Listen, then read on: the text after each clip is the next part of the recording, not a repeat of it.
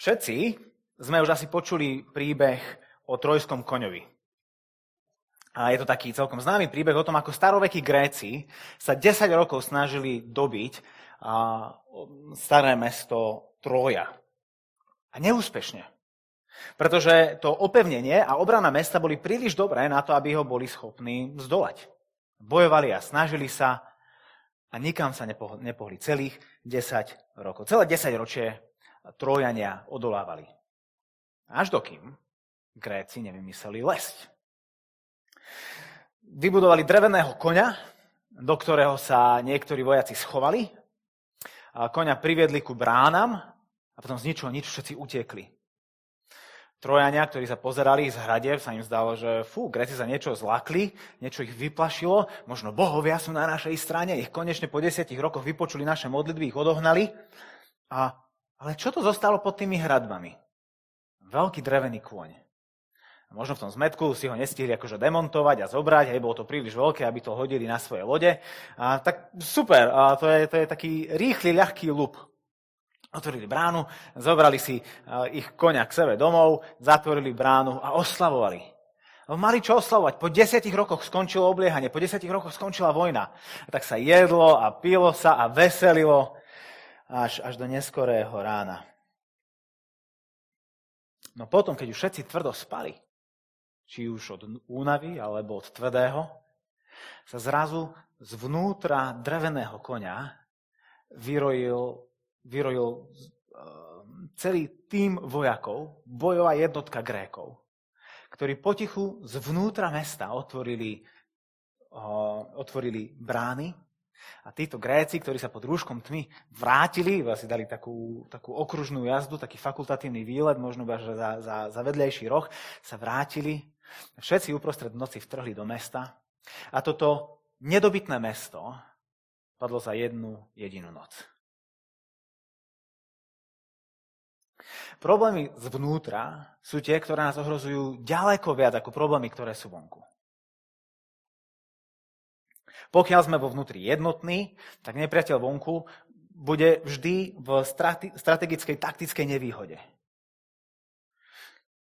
A ak sme však vnútorne rozdelení, náš nepriateľ má spolovice vyhraté. Sám Ježiš to opísal slovami, keď povedal, vystižne to opísal, keď povedal, každé vnútorne rozdelené kráľovstvo pustne. A nejaké mesto alebo dom vnútorne rozdelený neobstojí. Táto odveká pravda, o ktorej rozprávali starovekí Gréci vo svojich mýtoch a bájach, o ktorých náš pán sám hovoril, mám pocit, ako keby v dnešnej dobe naberal iba druhý dých. Celá pointa dezinformačnej scény je vyvolávať, je vyvolávať rozdeľovanie a zmetok.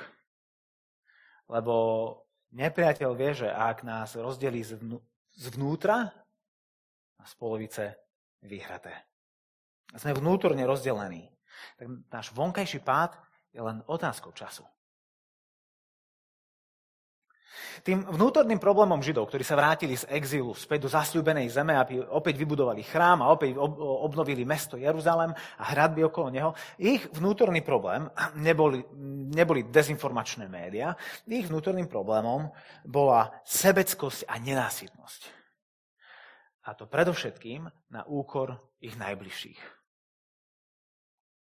Ohrozovalo to nielen ich vnútorný pokoj, lebo v takej komunite sa veľmi blbo žije, ale ohrozovalo to aj ich misiu.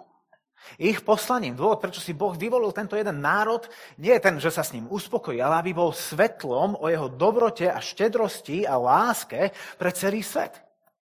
A akým svetlom sa to len Izrael stal, keď jeden žije na úkor iného? A tak ich existencia z každého pohľadu, ich fyzická, ich, ich, ich vzťahová, ich duchovná, a ich misijná, všetko bolo v stávke. Ako sme videli posledné týždne, práca na hradbách ide dobre. Dokonca minulý týždeň sme, sme čítali v 4. kapitole o tom, ako aj voči nepriateľom dokážu odolávať. Nepriateľom, ktorý je vonku, za hradbami. Že na vnútornej strane hradeb skrýva oveľa mocnejšie nepriateľ ako ten, ktorý je vonku. Ako ten Sambalát a Tobiain. Vo svojom strede majú trojského konia a ten ohrozuje ich prežitie. Poďme čítať z Nehemiáša z 5. kapitoly. A ako budeme čítať, ak vám to zdravie dovoluje, tak sa prosím postavte. Nehemiáš 5. kapitola na strane 464. Toto je Nehemiášov zápis toho, čo sa odohrávalo.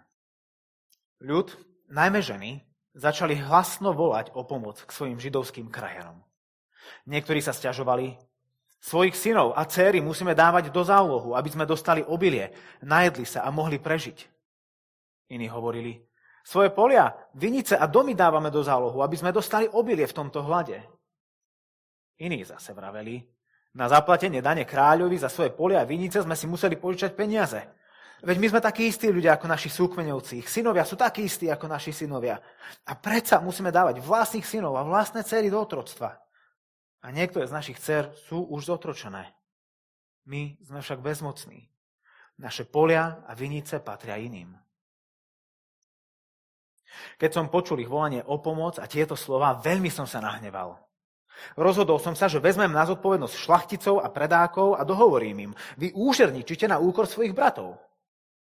Zvolal som proti ním veľké zhromaždenie. A povedal som im, my sme podľa svojich možností vykúpili z otroctva svojich židovských bratov, ktorí boli predaní pohanom. Vy však sami predávate do otroctva svojich bratov a ich potom predávajú nám. Na to umúkli a nenašli slova. Ďalej som povedal, nedobre robíte. Nechcete chodiť v bázni pred našim Bohom bez toho, aby nás pohania naši nepriatelia potupovali? Veď i ja, moji bratia, i moji sluhovia im požičiavame peniaze a obilie. Odpustme im tento dlh. Vráte im teda ešte dnes ich polia, vinice, olivy a domy, ako aj úrok z peňazí, obilia, muštu a oleja, čo ste im požičali. Na to odvetili, vrátime a nebudeme od nich nič požadovať. Urobíme, ako vravíš. Zavolal som kňazov, pred ktorými som ich zaviazal prísahou, že budú konať podľa tohto sľubu. Vytriasol som aj záhyby svojho rúcha a povedal som, nech Boh takto vytrasie z domu i majetku každého, kto nedodrží toto slovo. Nech bude takto vytrasený a prázdny. Na to celý zbor prisvedčil. Amen. Potom oslavali hospodina. A ľud urobil, ako slúbil. Od toho dňa, keď ma kráľ ustanovil za miesto držiteľa v Judsku, teda počas 12 rokov, od 20. do 32. roku kráľa Artaxerxa, ani ja, ani moji bratia sme si nenárokovali miesto držiteľské dávky. Predchádzajúci miestodržiteľia, moji predchodcovia, zaťažovali ľud a vyberali od neho denne na chlieb a víno po 40 šekov striebra. A ich sluhovia zneužívali svoju moc nad ľudom. Ale ja som tak nerobil z bázne pred Bohom. Podielal som sa i na práci na hradbách. Nekúpili sme pole, ale všetci moji služobníci sa zapojili do práce. Pri mojom stole jedávali judovci a predáci, okolo 150 osôb, ako aj ľudia, ktorí k nám prichádzali z okolitých národov. Denne sa pripravoval jeden stôl, šesť vyberaných oviec, aj hydinu mi pripravovali a raz za 10 dní hojne rozličného vína. No miesto držiteľský plat som nepožadoval, lebo služba zaťažovala tento ľud. Pamätaj na mňa, Bože môj, na moje dobro, na všetko, čo som urobil pre tento ľud. Pán Boh, prosíme ťa o to, aby aj v tejto chvíli si pamätal na nás.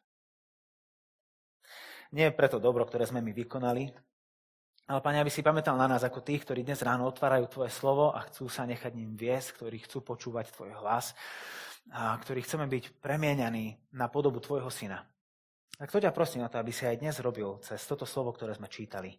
A nech čítané slovo sa stane živým slovom v našich srdciach, pôsobením Tvojho Ducha Svetého. A to ťa prosíme v mene Ježiša Krista. Amen. Môžete sa posadiť. Tento príbeh začína aj končí hlasom ľudu. Na začiatku vo verši 1 je to bezmocné volanie a na konci je to poslušné uctievanie. Tak poďme sa pozrieť na to bezmocné volanie.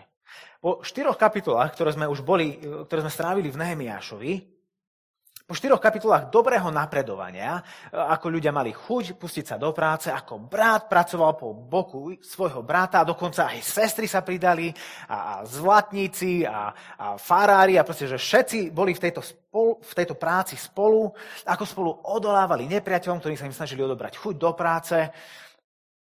Ako by sme neboli pripravení na to, že teraz v 5. kapitole tu vidíme takýto obraz. Verš 1. Ľud najmä ženy začali hlasno volať o pomoc. A to nie preto, lebo ich nepriatelia ich utláčajú, lebo oni im robia zle, ale preto, lebo ich vlastní bratia ich utláčajú. Bohatí bohatnú a to na úkor chudobných, ktorí sa iba viac a viac prepadajú do chudoby. Ľudia nemajú dosť obilia pre svoje deti, tak si musia požičiavať, to sú tí, to je tá prvá skupina v druhom verši, Iní dávajú do zálohu, v 3. 4. verši čítame o tých, ktorí dávajú do zálohu vlastné polia, opäť, aby mali za čo nakúpiť a mali e, sa z čoho najesť. A, a tak sa dostávajú do zacikleného problému chudoby. Peniaze, lebo v takejto uh, agrokultúrnej spoločnosti oni dokážu získať iba za to, čo vypestujú na svojich poliach. Lenže na to, aby sa mali za čo nájsť, sa musia vzdať časti svojho pola. A tak ich chudoba sa prehlbuje, pretože už to, že nemajú, ešte musia z toho mála, čo majú, sa vzdať kus, kúsku, aby mali vôbec ako prežiť. Možno taký praktický príklad. Hej, že predstavte si, že maliar, umelec, a má dlhy, proste nemá, nemá čo jesť, tak dá do zálohu svoje štece.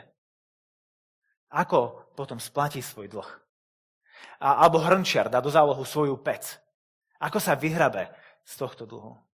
Alebo krajčírka svoje nožnice dá do záložne. A, a ako sa môže vyhrabať z tohto dlhu? Ako môže prelomiť tento, túto zaciklenosť chudoby?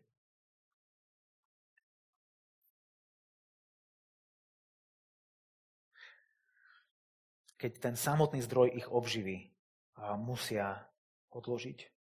A to najhoršie zo všetkého, toto by sme ešte prekúsli, a to najhoršie zo všetkého je to, že chudoba niektorých je taká hlboká, že svoje vlastné deti, svojich synov a svoje céry musia predávať do otroctva. Aby mali vôbec z čoho prežiť, lebo radšej byť otrokom, ako zomrieť hladom. A potom im zostáva už len tvrdo pracovať, zarobiť nejaké peniaze aby mohli jedného dňa snať vykúpiť svoje deti z tohto otroctva. Bezmocné volanie. Sme však bezmocní. Naše polia a vinice patria iným. Toto je svetlo pre národy sveta? Toto má byť skupina ľudí, ktorá, ktorá má akože do celého sveta byť ako akýmsi Božím prorokom o, o tom, aký je Boh dobrý, aký je Boh štedrý, aký je Boh obetavý, aký je slávny, ako zachraňuje. Táto tma má byť svetlom? Keď sa brat obohacuje na úkor chudobného brata, ani pohania také veci nerobia. Spoza brán Jeruzalema vychádza tma a nie svetlo. V chudobe blížneho vidia príležitosť pre pomoc a službe, ale len sebe samým. Ako si oni môžu pomôcť? Alebo, dobre, ako keď tak možno môžem niekomu pomôcť, ale pritom neohroziť majetok a, živobytie seba samého.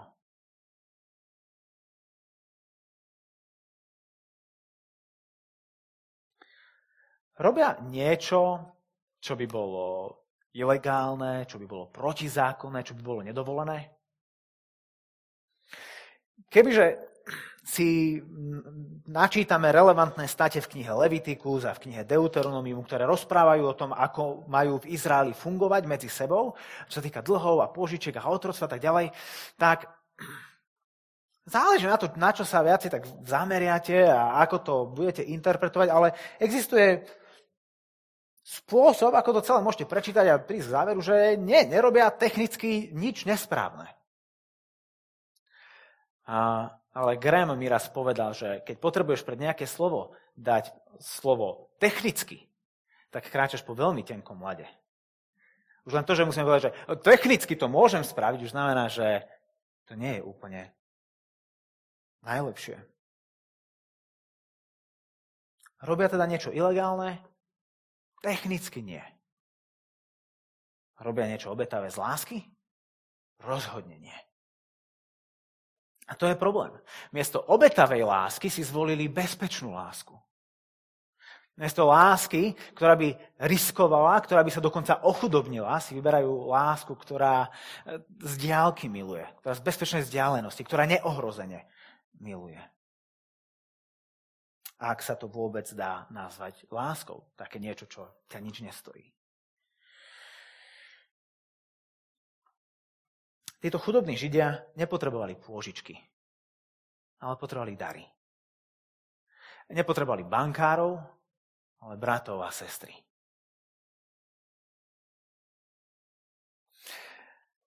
A neviete si predstaviť, aký som ja rád a ako sa teším z toho, že toto je bod kázne, o ktorom nemusím v tomto zbore veľa rozprávať. A to preto, lebo tomu veľmi dobre rozumieme.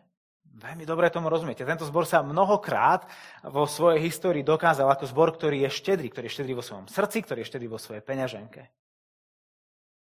Veľakrát a opakovane, opakovane sa tento zbor dokázal ako štedrá rodina voči tým, ktorí to potrebovali. A častokrát práve tí z vás, ktorí máte najmenej, ste dali najštedrejšie. A ako tá chudobná vdova, ktorá aj Ježišovi vyčerila úsmev na jeho perách, ste aj vy ochotne dali a Boh rozmnožil. A tak v tom nás chcem iba pozbudiť. Pokračujme v tom. A nech sa rozšíruje naša štedrosť, nech sa rozšíruje naša láska. Nech svet okolo nás, nech, nech ľudia v Trnave vidia církev, ktorá je štedrá a kresťanov, ktorí sú obetaví.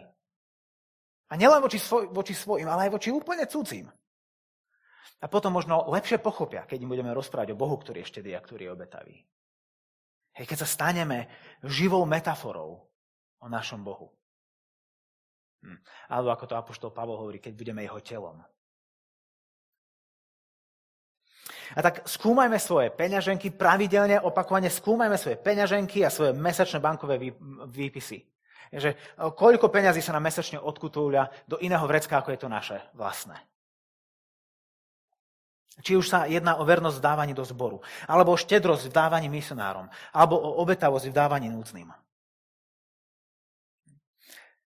Nedávajme z bezpečnej vzdialenosti ako oni. Nie pôžičky, ale dary. Nie bankári, ale rodina. Nie technicky dávať, ale obetavo dávať. Lebo štedrosť a obetavosť Božieho ľudu poukazuje svetu okolo nás na štedrosť a obetavosť jeho, ich Boha. Na toto Izraeliti zabudli. A preto ich existencia, preto zmysel ich existencie bol ohrozený. Svetlo sveta bolo vo vnútri nenásytnou tmou. Pílili si konár, na ktorom stali. Hej. A tam Nehemiáš dáva ten obraz toho, že vy ich predávate do otroctva, aby sme ich potom my vykúpili z otroctva. To je, keď, ako keby, kebyže staviate tú hradbu a v jednej ruke máte tehlu a v druhej ruke máte kladivo. Že to je to, čo tam robia. Proste sa nikam neposúvajú. Tak vyzerá Boží ľud, ktorý nie je štedrý. Tak sa Božie kráľovstvo nebuduje. Práve naopak. Tak sa demoluje. Hradby síce môžu krásne stať, ale ľud vnútri dávno padol. A tak do Nehemiašových uší sa dostane toto bezmocné volanie biedných. A on sa veľmi rozhneval. Nemohol to len tak nechať. A tak zvolal zhromaždenie a previnilcov zobral na zodpovednosť. Ich reakcia? A poslušné uctievanie. Ako sa Nehemiáš dostal od tohto sebeckého vykoristovania až ku poslušnému uctievaniu na konci verša 13? Zahral týmto šlachticom a predákov, ktorých tam zavolal na koberček, zahral im na city? dal to na Vilka rozborila, vzadu si zavolal chrámových eh, muzikantov, aby, aby na sláčikoch ste hrali taký podmas. A, a začali im rozprávať o, o tej biede a úbohosti ich vlastných bratov, ich krajanov. Na to, aké neludské sú podmienky týchto ľudí, aké nešťastné sú ich príbehy. Hral na ich sentiment, až to, kým sa nerozcítili a, a s roztraseným hlasom nepovedali, urobíme tak, ako vravíš? Vôbec nie. Vlastne on ich vôbec ani nespomína. Vo verši 8 si Nehemia šťuka na čelo pri, pri tej schizofrénii, ktorú vidí, to ako jedni predávajú do otroctva, aby ich ďalší kupovali, ale vôbec na to neapeluje, že, že akože, chlapci, to je trošku neekonomické. Myslím si, že vieme nájsť efektívnejší spôsob, ako sa vysporiadať s týmto problémom. To, na toto poukazuje, že toto je problém. Ale, ale nakoniec vo verši 9 prichádza s tým apelom, ktorý nie je emotívny, ale je teologický. Vo verši 8 hovorí, eh, prepáčte, vo verši 9 hovorí, nedobre robíte. Nechcete chodiť v vázni pred našim Bohom? Bez toho, aby nás pohania naši nepriatelia potupovali? Nechcete chodiť v pred našim Bohom? Nemiaš upiera ich zrak na Boha. Prečo? Lebo keď sa nad tým zamyslíme, tak akákoľvek sociálna nespravodlivosť, ktorú vidíme okolo seba, či už je to systematická alebo individuálna, je v konečnom dôsledku v konečnom dôsledku pramení z toho, že zabudáme na Boha. Že sa ho prestávame báť v tom dobrom slova zmysle, že sa prestávame vážiť a že sa tak sami stávame Bohmi. Sami staviame seba na miesto Boha v našich životoch. Boh nie je v zábere môjho uvažovania a rozhodovania môjho života. A keď Boh vypadne z tohto môjho rámca, môj život sa začne, svoj život začne potom žiť podľa seba a pre seba. Budem žiť podľa Boha a pre Boha, alebo budem žiť podľa seba a pre seba. Nie pre Neho a pre iných. Najväčším prikázaním zrazu nie je milovať Boha a milovať blížneho, ale milovať seba a seba samého. A tak Nehemiáš upriamuje ich pohľad späť na Boha. Lebo len pri pohľade na Neho si uvedomia, že oni sami jedného dňa boli otrokmi bez nádeje. Že, že dávno, dávno ich otcovia, keď boli v Egypte, a nie tak dávno ich otcovia, ktorí boli v Babylone, takisto beznádejne, bezmocne volali na Boha a prosili ho záchranu. Keď boli otrokmi a nedokázali sa sami vykúpiť. A on ich štedro a obetavo vypočul. Vykúpil ich a zachránil ich. Dal im nádej a budúcnosť. Boh ich nemiloval z diálky, ale miloval ich z blízka. Bol oblačný stĺp, ktorý ich viedol púšťou prebýval vo svetostánku uprostred svojho putujúceho ľudu púšťou. Napokon prebýval v chráme uprostred svojho ľudu. V tom chráme, ktorý iba v niekoľko kapitol dozadu postavili. Boh je ten, ktorý im dal všetky tieto polia, vinice, olivy, domy, obilie, mušt, olej, toto všetko, čo sa naťahujú a čo prepočítavajú. Všetko je jeho, od neho, pre nich. A tak len pri pohľade na Boha sa dokážeme naozaj naučiť takej opravdivej, štedrej a obetavej láske.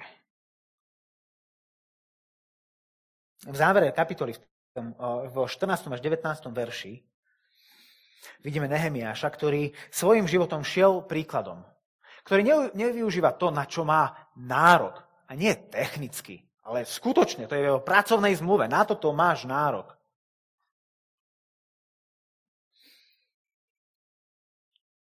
Nevy, nevyužíva to, na čo má nárok. Ne, rozhodol sa nežiť pohodlný život vo svojom paláci, kde ostatní pre ňo makajú. Nie, nielen, že povedal, že toto ja nebudem príjmať. On sám si vyhrnul svoje rukavy a povedal svojim chalanom, ktorí mali byť jeho služobníkmi, ideme na stavbu, ideme staviať hradby, ideme sa pripojiť k ním, lebo sme jedni z nich. sme jedna rodina.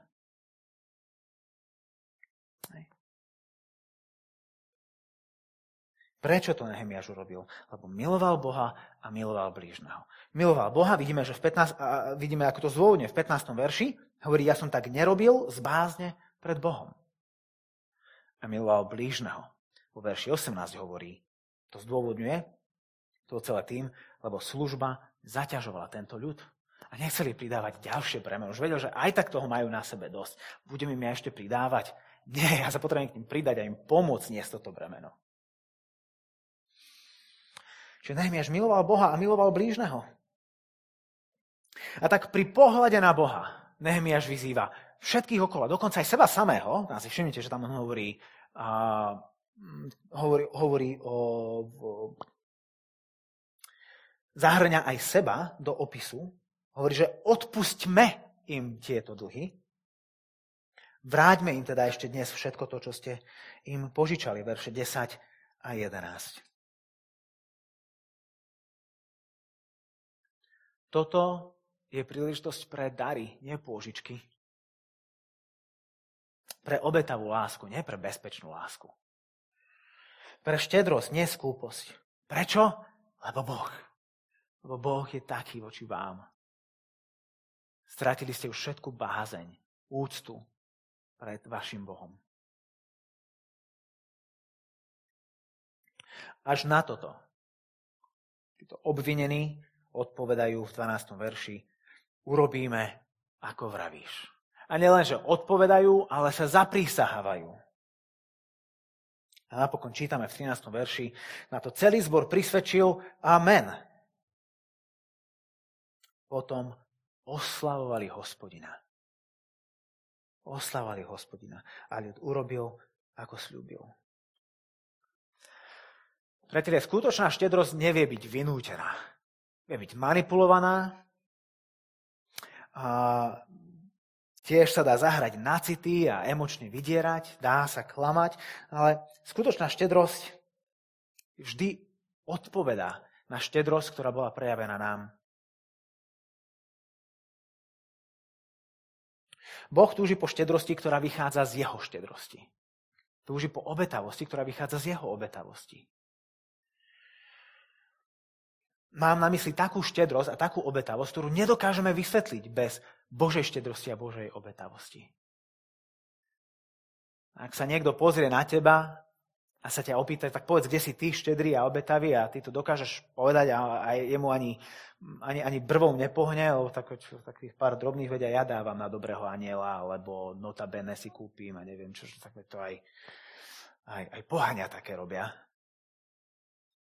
Ale Boh svojou obetavou a štedrou láskou nás oslobodzuje ku dávaniu, ktoré je štedré a obetavé, ktoré je nevysvetliteľné bez toho, aby sme ľuďom, vieš čo, vlastne preto, lebo moja nádej nie je v peniazoch.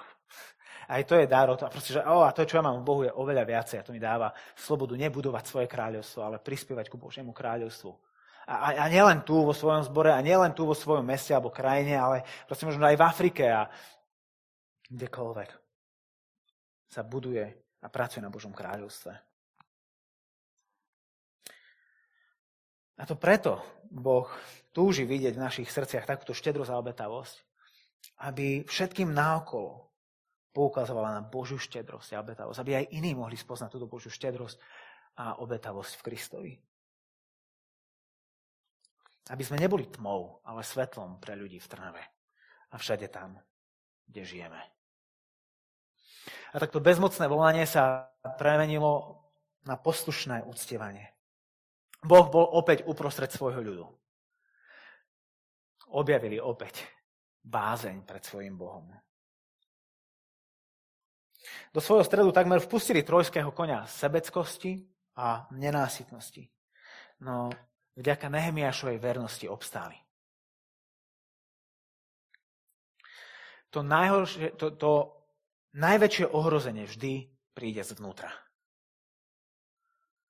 Dobre na to pamätajme, priatelia. To najväčšie ohrozenie v našich rodinách, v našich vzťahoch, v našom zbore vždy príde zvnútra.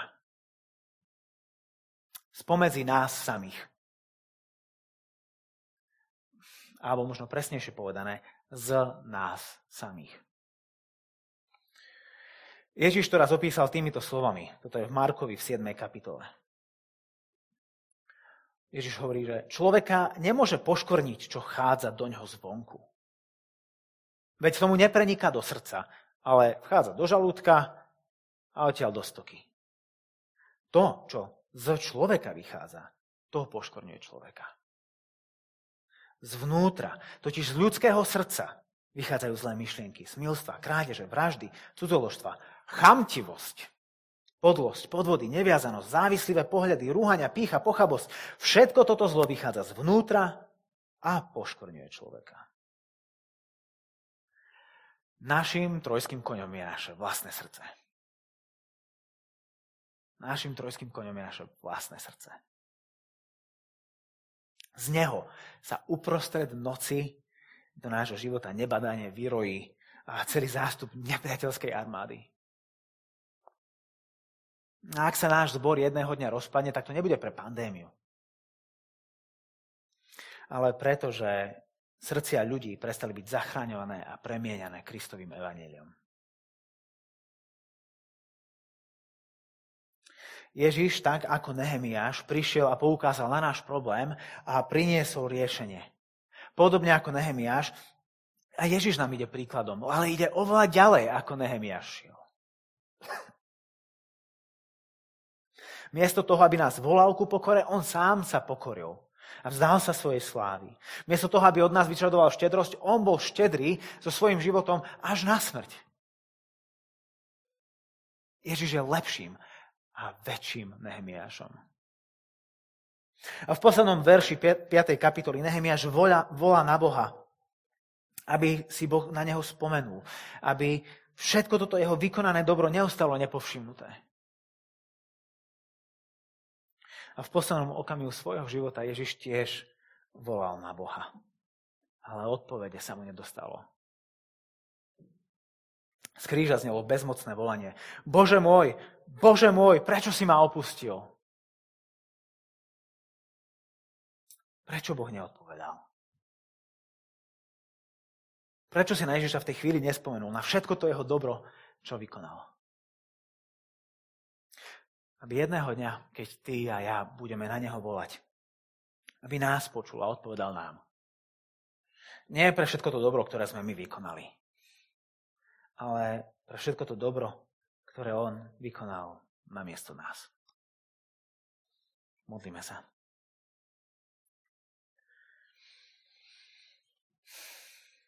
Ďakujeme ti, Ježiš, že aj ty, keď si prišiel a si žil medzi nami, tak aj ty si bol spálený hnevom, keď si videl to zlo, ktoré sa, ktoré sa pácha na zemi. Pane, tvojimi ľuďmi. A vyznávame, že aj my sami prispievame. Že aj my sami sme stále pokúšaní milovať z diálky, milovať bezpečne, milovať bez toho, aby nás to niečo stálo. Ďakujeme ti za to, že ty si miloval nebezpečne.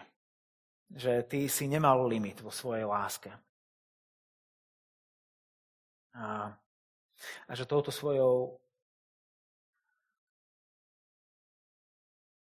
štedrou a obetavou láskou si obmekčil a, priam akože znovu zrodil naše kamenné srdcia. Ďakujem ti za všetky prejavy, ktoré z tvojej milosti tento zbor, všetky prejavy štedrosti a obetavosti, ktoré tento zbor kedy, Pane, ukázala. Daj prosím, aby toto bolo niečo, čím budeme známi medzi sebou a v meste a na tomto sídlisku a, a v našich rodinách a, a všade, kde sa hýbeme. Že tvoja církev je obetavá, štedrá církev preto, lebo verí v štedrého a obetavého Boha. A daj, aby mnohí ďalší ťa mohli ako takéhoto spoznať. Amen.